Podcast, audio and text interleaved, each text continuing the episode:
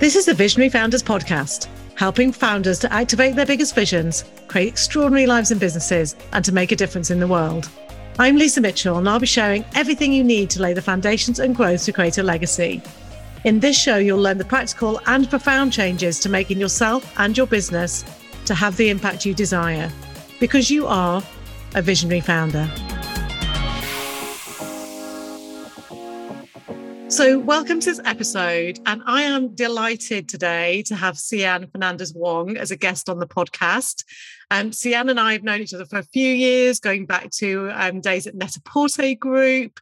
And she's a fabulous female founder, which I am all like particularly passionate about. I'm passionate about all founders, but particularly female founders. So welcome, Ceanne. Thank you very much. I'm so pleased to be here and thank you for having me.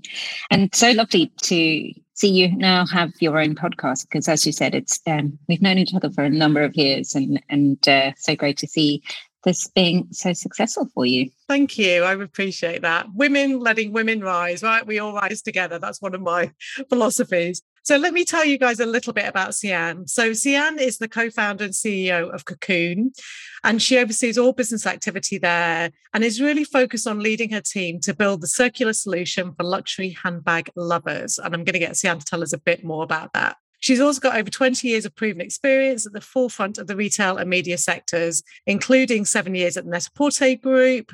And Ceanne has always been involved with businesses that disrupt and challenge the trends. So she's now focused on paving the way for a circular fashion future, promoting access and experience. So I'm going to ask you to tell us a little bit about your story, Ceanne, and just a little bit about your background and how you came to be doing this thing called Cocoon, and then we'll explain what it is. Certainly. So as you said, I've spent 20 years in, in the industry with a big focus on digital, and the majority of that has been in the fashion tech space.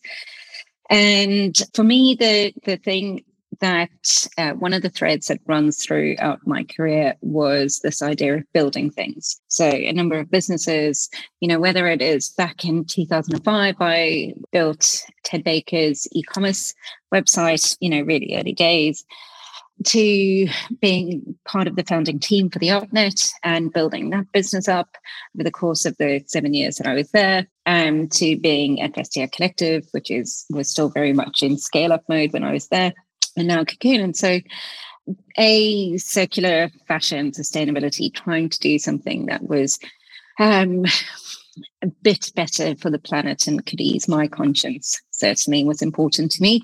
But also, I knew at this point that in coming into this business after having spent two years at Vestiaire Collective and I was traveling between London and Paris weekly while I was there, that I wanted to do something that in the immediate was focused on the UK, um, so I could be here, but also that continued to change and disrupt and, and do something new. And, and ultimately, I knew that with the next, whether it was role or business or, you know, that I was going to take on, I wanted it to be something that I was in the driving seat of and and um and running something which I felt at this point I was ready to do. Yeah. So describe to us what what is this circular model? Just describe to people what that is.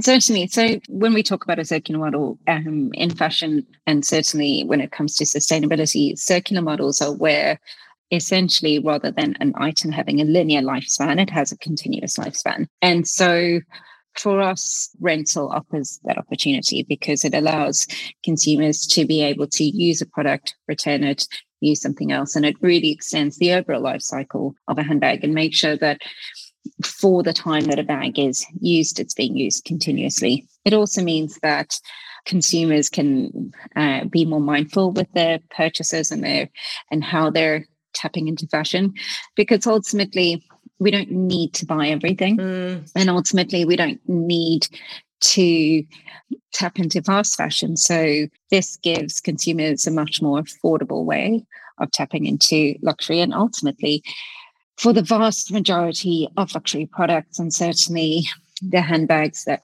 we work with, they are well made, the craftsmanship is there, durable, well designed, the fabrics themselves are um, made to last. So you're looking at product that is essentially going to be able to talk to that idea of circularity a lot more. Yeah, brilliant. And this is a big, you know, this is a big conversation within the fashion industry, isn't it? And I think within the industry and also just for individuals, you know, I'm a lover of fashion. and, you know, it's balancing that guilt, isn't it? Of like, do I need any more clothes or any more shoes? Probably not, right? But I still get that desire. Exactly. And, you know, I think more so now, after most of us have spent the better part of 18 months in various stages of lockdown, we want to be able to express ourselves. The desire for beautiful things mm. is so much part of human nature, and the desire to express yourself, and that's a, that's a part of fashion that I love so much. That idea that you know the creativity and the art that goes with it, and idea of how you can pull that together, and style, and all of that. And so there is this idea that sometimes there is a bit of a juxtaposition of those ideas and how do you make that work? Because ultimately there is this idea that we need to continue growing. And certainly every business i've ever worked on is all about how much can you grow as a business? And and versus this idea that we should be tapping into less product. So, yeah. how do you buy less but better? How do you um, be more mindful but still be able to express yourself? And so that it's bringing those two ideas um, together in a way that allows people to just be more mindful with their purchases. We're not perfect. And I think that is something that obviously we need to still evolve on because we haven't figured it all out and and that's fine and i think even businesses that are far more established than we are are still figuring out to a certain extent so there's a huge amount of opportunity for improvement. However, just having that mission of trying to do better in everything that you do and everything that you approach is really important. And so that's what we try and bring to Cocoon. Yeah, brilliant. And we talked, you know, when we were having a chat last week, weren't we? And we talked about what I call the visionary essence. So what's the thing that runs through? If you look at your career and all the pieces that you've done, what and I'm already getting a feel of it anyway, but what's the sense of kind of the the purpose, the why that runs behind this journey for you? The purpose for me is and the why that for me is is I think it it brings three threads together. One, as I mentioned, that idea of building things, and it's mm. something that's really important to me. Two, anybody that knows me knows that I'm a rebel by nature. Like it's just, you know, I, I, I don't like to toe the line of the status quo. I'm very curious. I'm very much someone who questions why things are being done. And so if there's an opportunity to do something different or better or challenge or whatever, that's a space I personally feel very comfortable in and I really enjoy doing that. And, and that's something that's also been a, a thread. And then the third thing is this idea of, you know, after 20 years of selling stuff to people, how can I continue on everything that I built up within my career, but do it in a way that is less harmful overall to the planet, you know. And I think that is something that we really need to all be focusing on a lot more. But when you bring those three things together, it becomes this idea of that's to me where Cocoon sits. And, and ultimately, this is a new niche. We are building a new business idea, and, and we're not the only business doing this, but certainly um, one of the front runners and say, how do we change people's minds and get them to see a new way of consuming? And so, with all of that, bringing those three things together is ultimately how I see my my why. Yeah. And I love that because I always feel like if you're doing something that you're really going to make success at, it's a combination of the personal and the business, isn't it? Mm. So it feels like, you know, your desire to build, your desire to be a rebel, your desire to bring something new into the world is then married with this need in the world, which is for sustainability and, you know, this ongoing wake up call that fashion's been having, I guess, to be more responsible, to not pollute the planet, all of those things. Exactly. And, and sustainability in fashion is hard. And we have different customers come to us for different reasons. And ultimately, we hope that every single one of them is coming to us because sustainability and circularity is at the forefront for them. And sometimes it is, and sometimes it's not. And I think eh, ultimately, if we can convince every single one of our customers to not just make these sorts of choices within and how they're consuming handbags and and the and their that side of things, but ultimately to really think through how they are consuming overall. That to me would be a, a really big win. And so that's the start of the journey. And I think you also need to think about how that applies to you because it doesn't mean that just because you rent hand- handbags, you need to go and rent everything else in your closet, right? It's really thinking through how you apply that mindset because ultimately there will be absolutely some things you want to buy and really apply that buy less, buy better. Really know which items in your wardrobe are going to be there forever, right? You know, the sort of things that you're going to wear, want to wear in 10, 20 years' time, or you want to pass that down to your daughter the things that and everything else you need to really think about how you consume that better yeah. and so that's part of this whole journey yeah and, and and it's interesting isn't it when you talk about being a rebel and being curious and wanting to create different that that's kind of my definition of being a visionary it's kind of creating something that doesn't exist yet and one of the conversations we were having the other day was actually about you've had people tell you this is a bad idea, right? Or it's not going to work, or, which is universally the experience of visionary founders, I think. Isn't that true? Exactly. I think, you know, ultimately it started off and and my business partner Matt, he um he and I met and he said, Oh, I've got this idea. And I was like, you know, ran through it and and I'm quite good at playing devil's advocate and finding all the holes.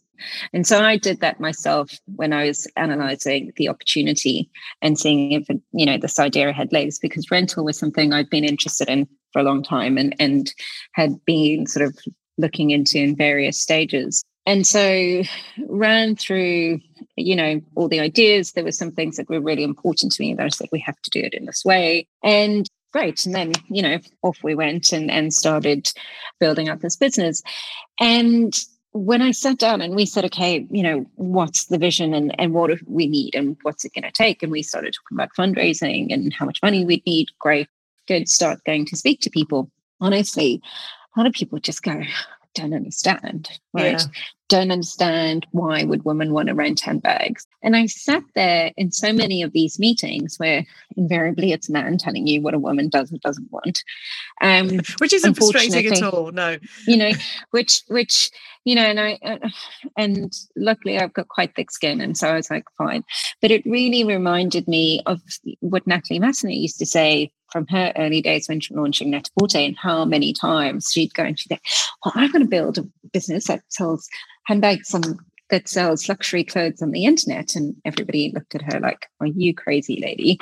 Right. and so, you know, that stuck with me that idea of you've just got to tune out the people that are going to tell you it's a bad idea. Yes. But you can only do that if you truly have conviction in your idea yourself, because yes, it is hard. You know, the it's hard and there's hard times and there's lonely times.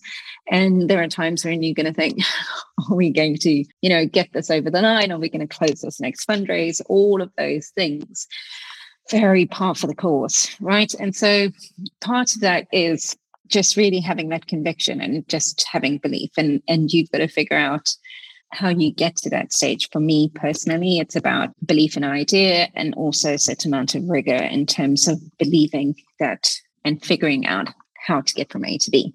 You know i don't need to know every single level le- uh, level below that but really clear of like this is how we're going to get from a to b because that's going to be really key because if it was easy, everybody would be doing it, right? Yeah. And so, yeah. And, you know, I, I, think it's a blessing curse of being a founder and being a visionary is that, you know, most people will not get it. And it's not an easy ride because in a way you're you're creating a new market aren't you? And you have to create momentum around that and have enough people that get it that you can start to build it. But it is a bit of a leap of faith at the beginning right that this idea that doesn't exist will have legs. Exactly. And and so there is that leap of faith. And and i think it comes back to this idea of oh ideas are easy right in a way You know, lots of people have them. You can probably say that for every good idea, 15 to 20 people have had them along the way, right? But the key difference is around two things. One, it's taking action on that idea and taking the first step and going, right, I have this idea. How do I get it from idea to, you know, sitting down and writing that business plan or, you know, starting to sort of pitch it somewhere. Yeah. And then the next step is actually having a view on how you're going to execute yeah. because plenty of great ideas, plenty of people who can come in and go, oh, yeah, I know, I'm going to do X. But ultimately, the key difference is going to be on whether you can execute, how you can execute, and can you do it with the odds stacked against you right? Yeah. Because building a startup is around having quite a lot of how many, you know, in the early days, so many people told me how many startups failed, right? Like that number would get quite. People love to do that, don't they? I don't know what that is. I don't know. It's like, um, I'm sure you're hoping here. you know, and, and sure, fine. Yes, startups fail. But I think it's really around, so whatever your process is, for me, it's 80% figuring it out 20% leap of faith right mm-hmm. i know other people are like have the opposite ratio you know wherever your comfort level is but it's then taking that idea and applying it with hard work and determination to get that execution because you know, you might get a small little fundraise, you know, like a small amount of people might go, it's great, sure, you sound like an intelligent, visionary person. I'll give you a small amount of money. But it's the next part after that that is, I think, incredibly hard because then you start to, you have to a put your money where your mouth is. You know, you've really got to show and show you can deliver and then continue doing that over time, which I think yeah. is one of the harder things to do. Yeah, and I agree with you. I think it, I think it's the activation and the action, isn't it? And there's so often I think as human beings we have an idea about something, and I hear this all the time from people I coach of like, oh, so I'll do it when I've got the money, or I'll do it when the kids go to school, or I'll do it when X, Y, and Z happens, when I've done the course, when I've got enough experience, whatever. When the reality is, you just have to kind of get going somewhere, right? And have enough of an execution. And the other thing I love about what you said is, you know, that it's not the same path for everybody. You know, you're a certain type of character, you find your level of confidence in a certain way. And for somebody else, that might be different. So it isn't like, follow my route, do this thing. It's saying, find your way of doing it. Yeah, and and exactly. And I think you know, Lisa, one of the things that I learned when we worked together for the first time around is I remember. I mean, I think it was what 2010, 2011. And I was at that point running a department and rapid growth and hiring people and you know teams doubling in size and all that kind of crazy stuff and I was at that point losing my mind a little bit because of the rate of growth, because of the pressure, because our business was growing at the rate of knots and, and just going, how do I do this?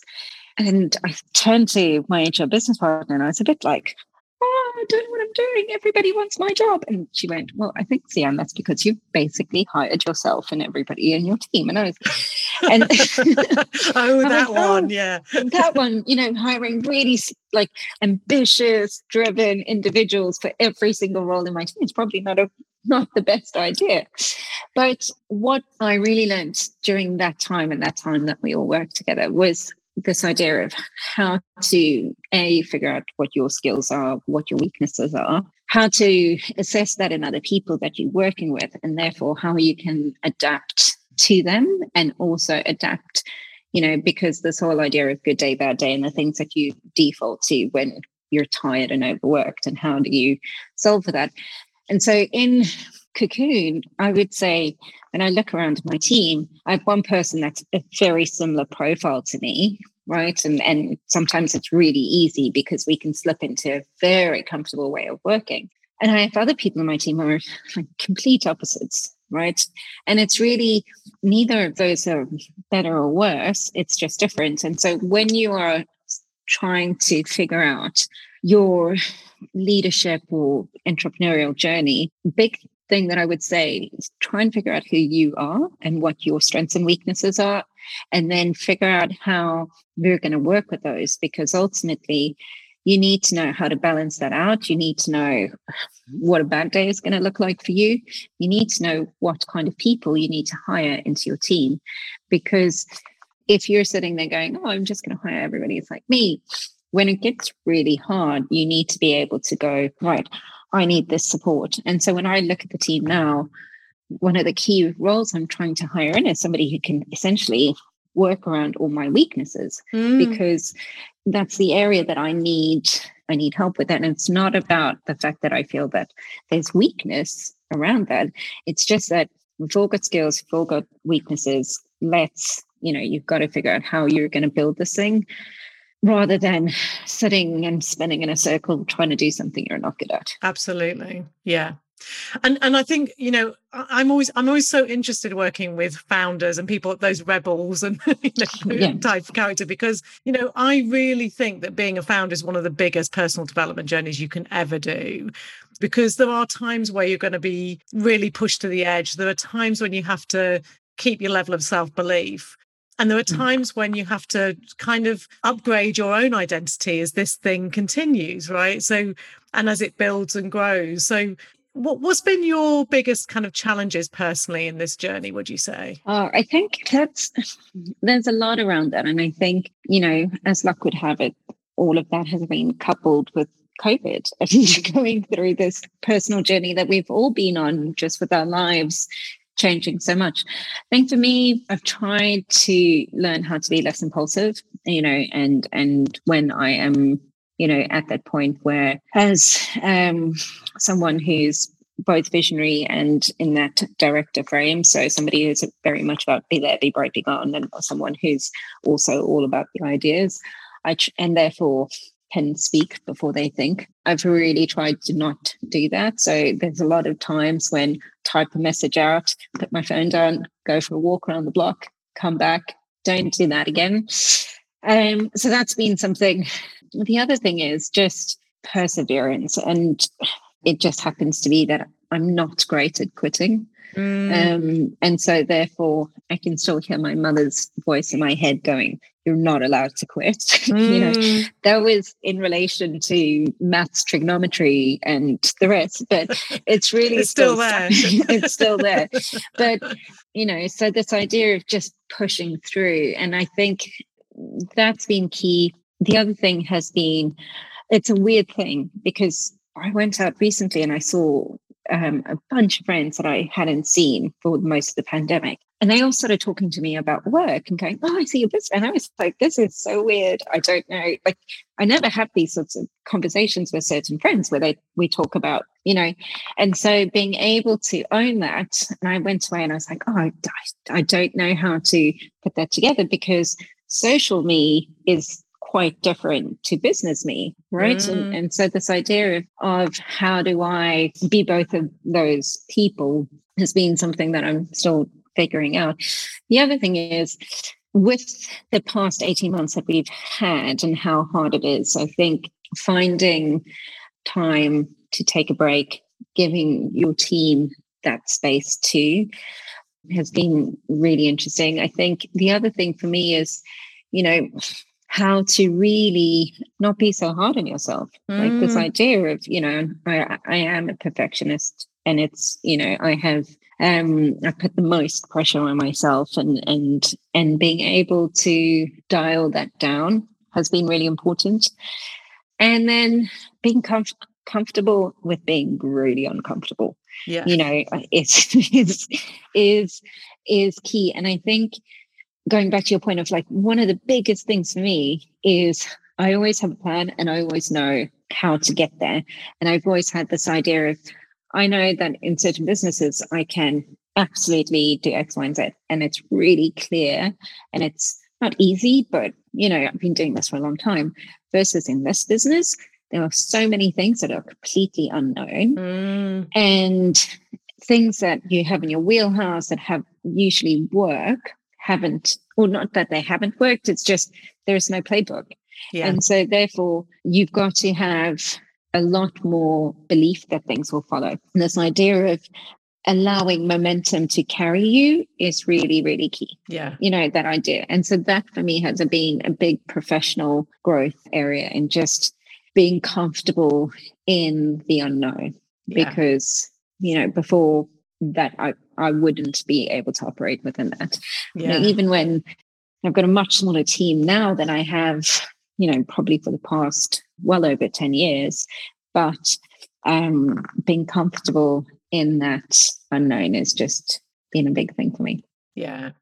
And I I really love that. And it is interesting, isn't it, that I think in the pandemic, what I found talking to lots of different people is that, you know, it was a very confronting time personally for most people, and that you had no distractions. You know, you couldn't go out, you couldn't see friends, you couldn't travel. I know for some people I work with who travel a lot with business, suddenly it's like, oh, so I don't get to travel. So I don't have that to do. And I'm at home and maybe work slowed down a bit, or maybe you're under way more pressure. I think it went one of two ways.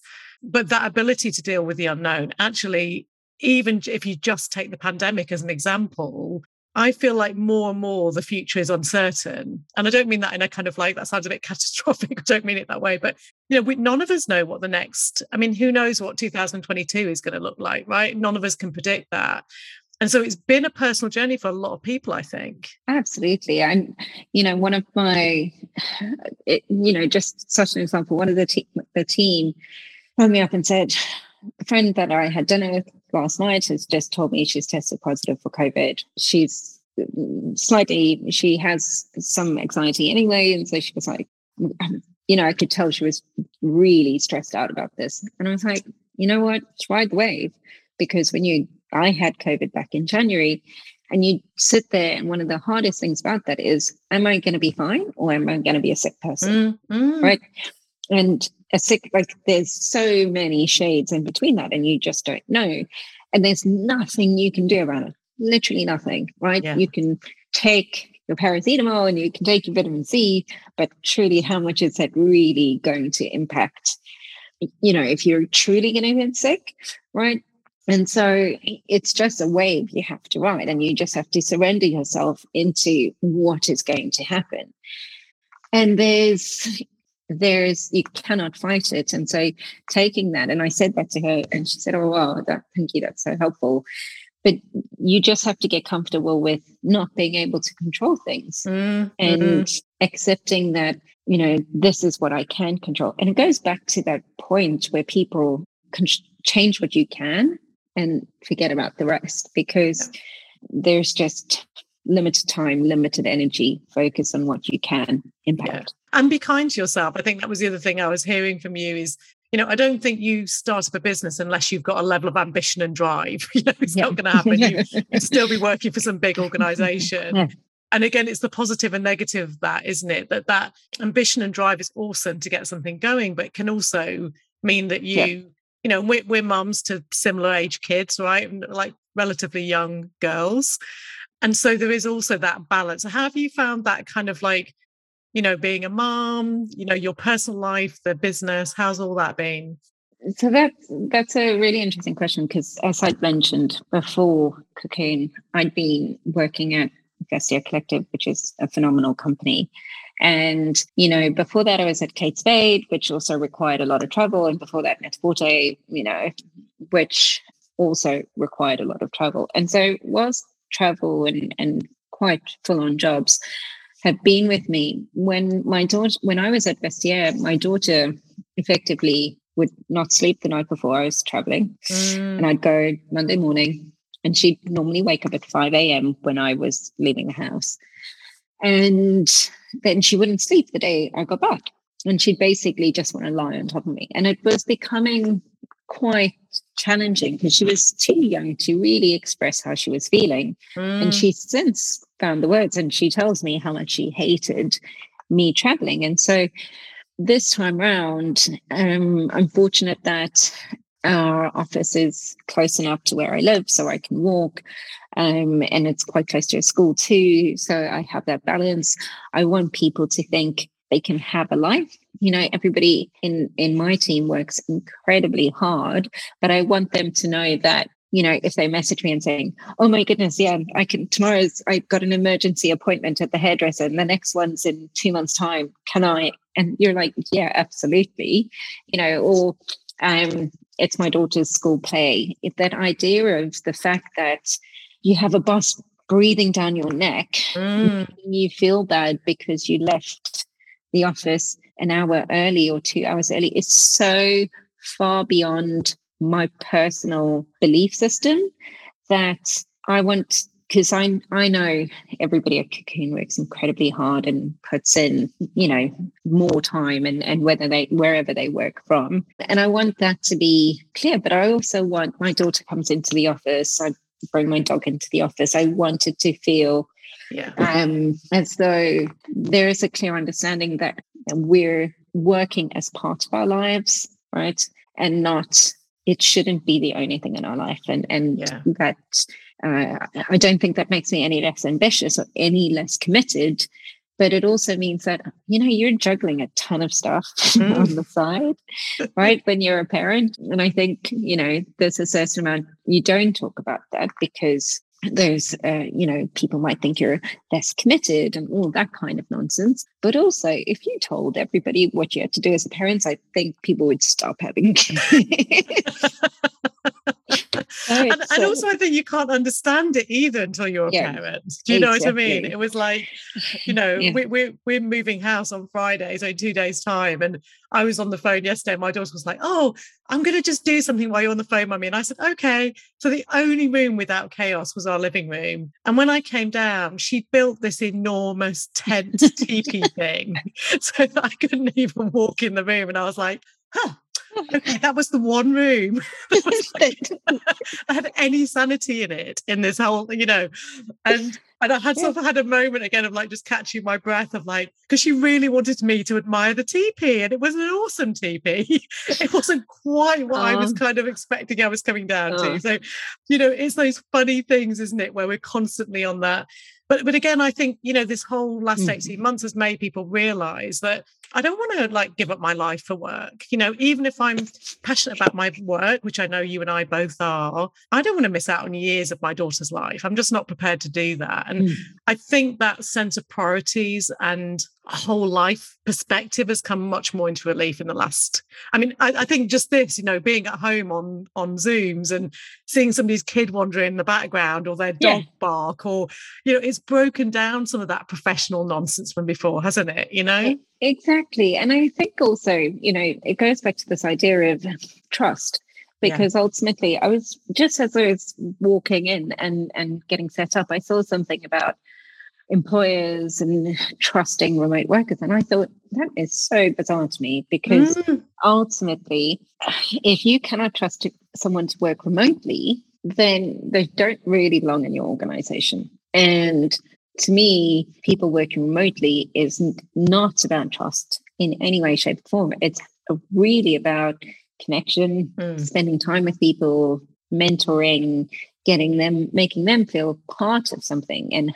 figuring out how do you encourage casual random conversation that sparks great yes, ideas exactly. and all those sorts of things and so you know i think this idea that we if you're having to think about you know oh i don't want to yeah absolutely there will be people who don't want to travel into work and and i think if you are going to work somewhere now do that journey two or three times before you commit to a job because one of the most challenging things is having someone come in and then go, Oh, do you know, it took me two hours to get to work today. This is not nice. I don't want to work here anymore.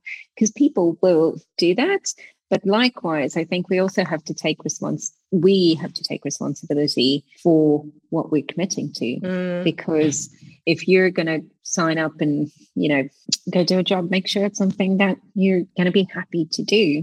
Yeah because life is too short. Absolutely. You know, absolutely too short for us to be focusing on jobs we don't want to do or passion projects, all those sorts of things. So, if you've got people listening, Ceanne, who are who've got that idea or are just starting up a business or I think at one point they'd like to do it, what what's your kind of words of wisdom for those people, having been on the journey you've been on? Words of wisdom for me are take the plunge, right?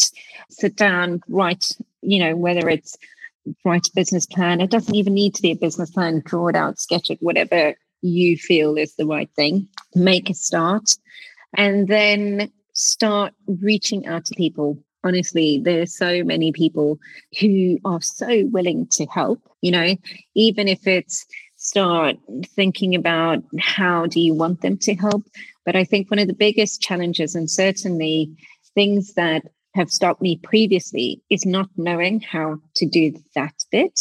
Because good smart ideas and you know then the next round will be thinking about funding. But if you can find firstly just starting to hone that idea there are organizations that you can reach out to that will help you. There are mentors and and you know just generally look for people you admire on linkedin and think about you know do they have people in their network who you know who can introduce you all that sort of thing but just make a start and that yeah. is the key thing because like i said ideas are great but if you don't do it someone else will yeah and so yeah. the sooner you can make a start then off you go yeah.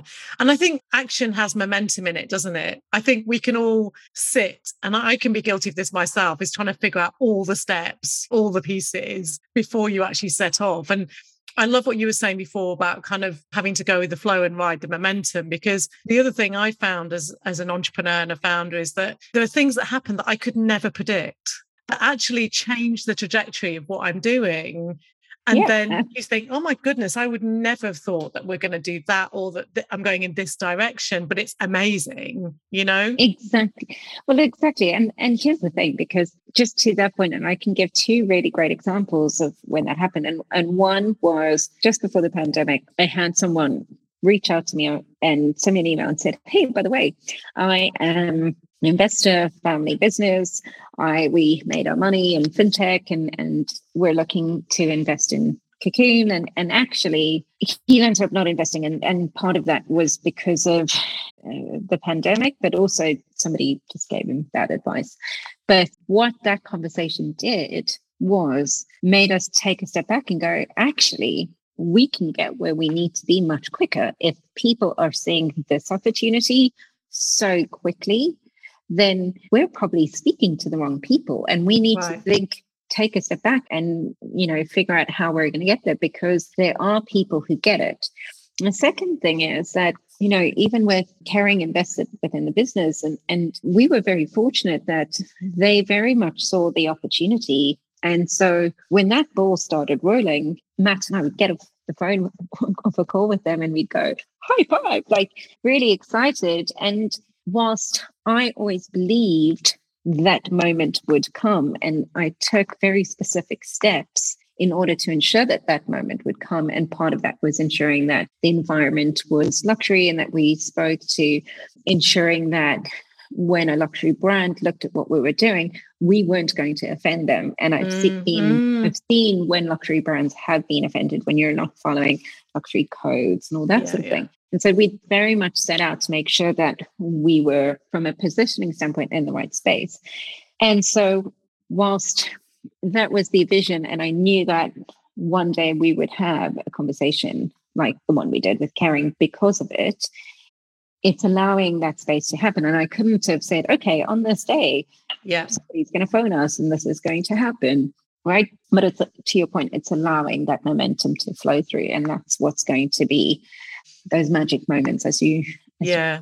yeah exactly. And you know as i've said before one one of my friends will say you have to allow the universe to surprise and delight you. You know have a plan take momentum take action but don't assume that's the only action you can take. You know that there yeah. might be something else that you're generating that you can't possibly predict from your current yeah. kind of standpoint your current lens. And that's the exciting bit in a way isn't it yeah, exactly. And it's being open to it because and and approaching things with a, a viewpoint of you don't know it all, right? You haven't figured out every step and that great things can come your way. And and certainly um I know of nobody who has been in a very closed mindset and framework who you know who've had who's had a wonderful opportunity present themselves. You know so many times people say oh i wasn't happy here or there. And so i started to think about what could be better. And then before you know it somebody sent me an email and this happened. So it's about that whole point of allowing potential and opportunity to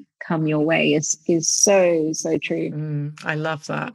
That's a great point to end on is to allow possibility and potential to come your way. Yeah it's amazing. So i know we could talk for hours Ceanne, oh, and we're, we're, i think we've actually been very disciplined in this conversation.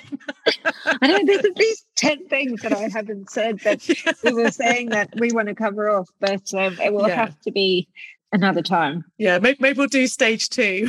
but I really, you know, I really want these these podcasts to be accessible and for people to be able to have the time to listen because I know how Absolutely. busy we all are in modern life, right? So, but you've given us such great nuggets, and I really appreciate you a being on and b being so open and transparent about your journey because that's where we learn from, right? That's where people get inspired when you've got somebody else a few steps ahead of you on the journey, right? Yeah. Well, thank you so much for having me today, Lisa. Love talking to you as always. And I would say if anybody is listening that wants to start, just as I said, make a start, but start reaching out to people because people love to help other people. Yeah. And that's something I didn't realize early enough. Yeah. So fantastic. Thank you so much, Ceanne. Can't wait to continue this conversation and we'll speak soon. Take care. Thanks, Lisa. Bye bye. Thank you for listening to the Visionary Founders podcast with Lisa Mitchell. If you're a visionary founder and you're ready to uplevel yourself and your business, connect with me at lisamitchell.co.uk forward slash connect.